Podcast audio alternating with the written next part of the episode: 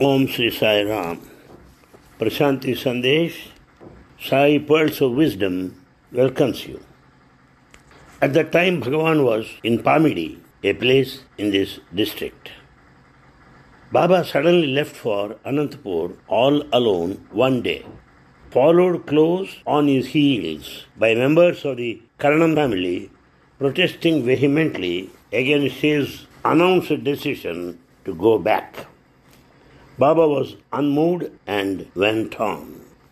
At Anantapur, however, he agreed to stay with one of the Karanam's relatives to allay the fear of Karanam's family that his sudden departure spelt some calamity. Baba returned to Illur before coming back to Anantapur, where he again stayed for a few days. On the way, Baba had the horse drawn carriage abruptly stopped before a studio. He instructed his host to arrange for a photograph to be taken in his house by engaging the services of the studio owner K.H. Raidu, a renowned photographer of the town. Rao writes that the photo session itself became a very elaborate affair. Baba was decked with garlands and made to sit on a chair covered with a tiger skin, which he used to carry with him those days. Large sized lamps and items for worship, like broken coconuts and fruits, were kept on the floor in plates beside Bhagavan to create an appropriate ambience. Raidu used a large format portrait camera but could not focus on Baba, for he could not get Baba on the viewfinder but only portraits of Shirdi Sai Baba.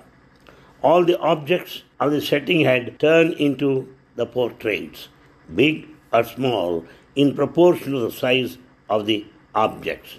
The photographer, for all his dexterity and experience, was bewildered. Raidu had been pointlessly disparaging of Baba during that time, must have been graced with his special vision to make him understand the error of his ways.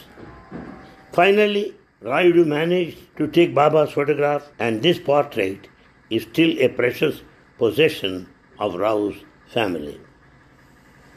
Well, this is a miracle where Baba consented to have a photograph session, abruptly stopping in front of his studio. Secondly, how he helped the photographer, Raidu, who could not click the camera properly, and he had set it right. These are the two miracles that we come across during this trip. According to Viswanatha Rao, Baba also had lunch at the house of Mr. Narayan Rao, fulfilling an earlier promise to have lunch with him. Rao's mother was disappointed that Baba had not kept his word, denying her the wonderful opportunity of feeding him. Rao would tell what happened further when he returned after lunch. My mother accosted Baba. You promised to come for lunch to our house, but you went to somebody else's home. Baba said, I don't get back on my promise. Let us go and have lunch. Thus, Baba had lunch twice that day. This is again very strange. To please and to bless the devotee, he agreed to have the second lunch. See this. And similar thing had happened, I remember, in Delhi. He had lunch at several places. Of course, he might not have eaten just six lunches, eight breakfasts like that, because he wanted to bless all the devotees in Delhi, which he visited long back. So, this is a miracle that happened in the earlier stage. Well, a very interesting thing is this. The food habits of Baba were very frugal. He consumed very little food during lunch or dinner. He would usually mix up all the items spicy, sweet, sour, solid, or liquid into one single mass.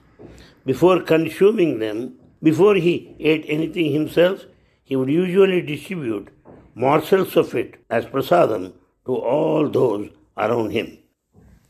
I hope you recall what Shirdi Bhagavan did. He did a similar thing mixing up all food items, making them into morsels, and distribute the devotees around him. Then, coming back to Bhagavan, after the second lunch, Baba immediately decided to proceed to Pamidi, where he had not been before. Why? Because Pamidi is a commercial center, fully crowded. He wanted to avoid therefore he stayed in Illur, I-L-L-U-R. He asked Rao and Rao's aunt Lalitamma to accompany him. The three of them went by bus. On the way, Baba got down at Kallur, an earlier stop, to avoid the large crowd at Pamidi bus station. Rao and his aunt, however, proceeded by bus to announce Baba's arrival. Baba arrived at Pamidi in a horse-drawn carriage, accompanied by some local merchants.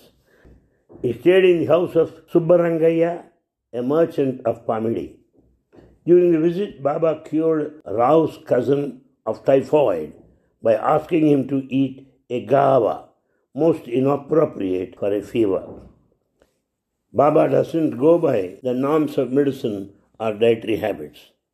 When you ask him to eat guava, which is inappropriate, that turned to be a medicine for that typhoid patient.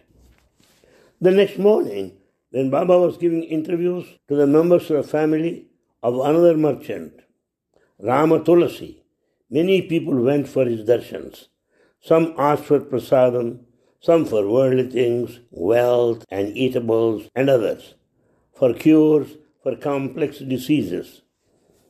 Rao's uncle, Rachakonda Venkatramaya, a learned scholar himself, chastised the waiting crowds for asking petty things of Baba and not spiritual wisdom.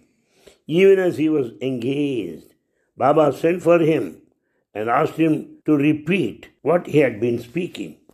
When the gentleman humbly repeated that he would prefer a spiritual discourse to personal interviews, Baba promised that he would give a spiritual discourse after lunch that day. As promised, Baba did give an informal talk after lunch in which he narrated the early life history of Shirdi Sai Baba. Therefore, even in those days, we had most of the devotees gathering around him, surrounding him for petty things, for material things, for physical needs. However, there was an exception, a scholar who wanted spiritual discourse. That's the purpose of the avatar to elevate our spiritual level. Baba stayed at Pamidi for two days. He found time to take his devotees to the Pennar riverbed and materialize idols from the sand there. It only means that he repeated what he did here in Chitravati. He returned to Anantapur by the evening train from Kallur railway station. In Anantapur, as there were no crowds, Baba sat on a lounge chair, relaxing in the garden of Chidambaraya's house. Yes, Rao and others were instructed to pick flowers for worship. However, there were no flowers, to which Baba was informed. He then instructed the family to go and look again, but once again Chidambaraya's daughter returned empty handed. Baba then climbed a tree. See the wonder. Baba then climbed a tree and pulled down one of the branches. It was laden with flowers, and Chidambaraya's family enjoyed plucking them. During his stay, Baba described the various attributes of divinity in verses composed by himself. The following night, Baba left for Bangalore, accompanied by Tirumal Rao, who hailed from the same city. Tirumal Rao was a reputed, honest landlord who held title to a lot of property in the city. At one time, he was considered one of Bangalore's best horticulturists and was associated with Lal Bagh, the farmed garden. His fame made Queen Elizabeth curious enough to come and see the garden. In later years, Tirumal Rao became one of the close devotees of Baba and was a very important instrument in his mission. Tirumala Rao and his wife, Pushpakanti, had a son, Nagendra Prasad, born to them. The child had one leg shorter than the other. We heard of this wonderful boy in Puttaparthi named Sathya Sai Baba, who was reputed to cure difficult maladies with his divine powers. So they visited Baba in 1944.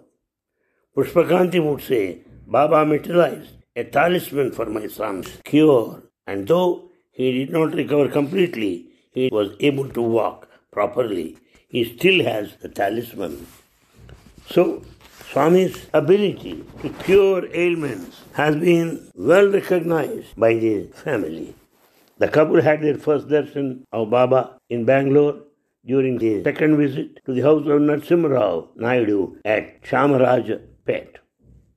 Accompanied by Narasimha Naidu, Baba visited Tirumala Rao's house on St. John's Road in September, staying there intermittently for a few months.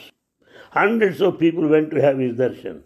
They were offered food which, as in Anantapur earlier, would miraculously grow to cater to all, irrespective of its initial quantity or the number of people present. This kind of miracle we heard before, where food got multiplied sufficient to the number of people that specially came for Baba's darshan. Similar thing I saw there in Kodaikanal also.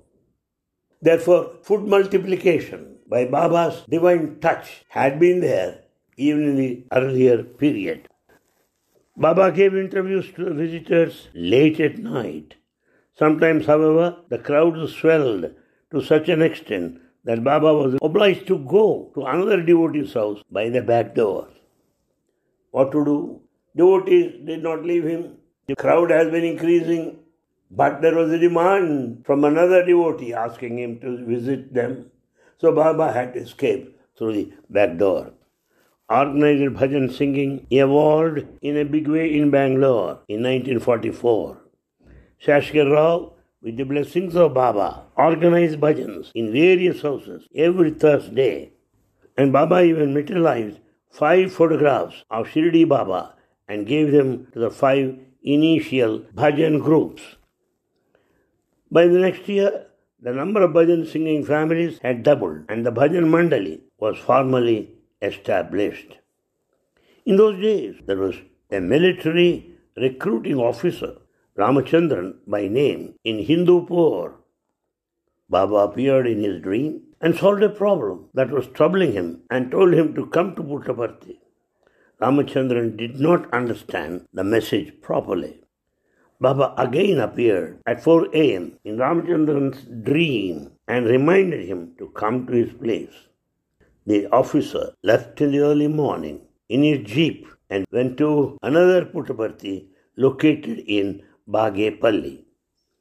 None of the people there knew about Sai Baba and the Puttaparthi he lived in. At last, someone suggested that there was a Sai Baba at the Puttaparthi near Bukkapatnam. Baba was then in Subbamma's house. I was also there, along with some others. Manti Madu Chinnababaya recollects those days and narrates this way. Baba said, at 12 noon, an officer will come from Hindupur. Sometimes after Baba told us that the officer had reached Karnataka Nagepalli. Within 10 minutes, Ramachandran came and prostrated before Baba. At that time, Baba was a small boy wearing shorts and a shirt. Ramachandran took Baba in the jeep around Puttaparthi. This was the first ever motorized vehicle to move in the village. All were surprised at the special spectacle. The driver had removed the top, and Ramachandran requested that Baba get up into the jeep. As the procession moved around the village, the officer was very happy that he did not have to keep the vehicle engine running throughout the procession. Why? The villagers pushed the vehicle all the way, all the way, like they pushed the chariot. Ramachandran also took Baba to Hindupur in his jeep. In addition, he arranged for a procession accompanied by a florally decorated vehicle to honor Baba. Most of the businessmen at Hindupur criticized Ramachandran for doing so, remarking that he was arranging a procession for a mere boy. The recruiting officer had a driver by name Prahalada Rao. He was very lazy, but whenever he had to go to Puttaparthi, he was very enthusiastic. So Swami, being taken a procession in a motor vehicle, took place for the first time there. T. Ramasarma, a classmate of Baba at Bukkapatnam, would narrate an interesting experience. After obtaining ESLC, meaning after graduation at the high school level, they get this ESLC certificate. He joined Hindupur in June 1943. In 1944, I heard that Baba Bhattarazu from Puttaparthi had become Sai Baba and he had once studied in Bukkapatnam. I was curious to see the boy. I took my books and did not go to school. Instead, I went to Hindupur railway station and surprisingly, I saw Sai Baba there. I recognized him as our Satya because he happened to be his classmate earlier. I greeted him, Hey, you, without respect. Immediately, I recalled my mistake and was embarrassed. I apologetically told people around him, I'm sorry, we are childhood friends. Please don't mistake me. But Satya did not mind at all. Instead, he patted me and inquired about the welfare of each one of our classmates when we were there, then studying. The military recruitment officer had brought him to Hindupur to honor him. They took Baba in a procession in a florally decorated open vehicle, accompanied by a musical band from the railway station gate to the officer's house. Baba asked me to accompany him in the procession along with the band he gave me a lot of attention and fed me sumptuously. He came to Hindupur in the morning and went back to Puttaparthi by evening. This was the narration of uh, T. Ramasarma, his classmate at Bukkapatnam. This clearly shows how he cares for people and that he never forgets anybody. His then classmates long back and extended all love towards them, making them very happy. We'll meet in the next session. Sai Ram.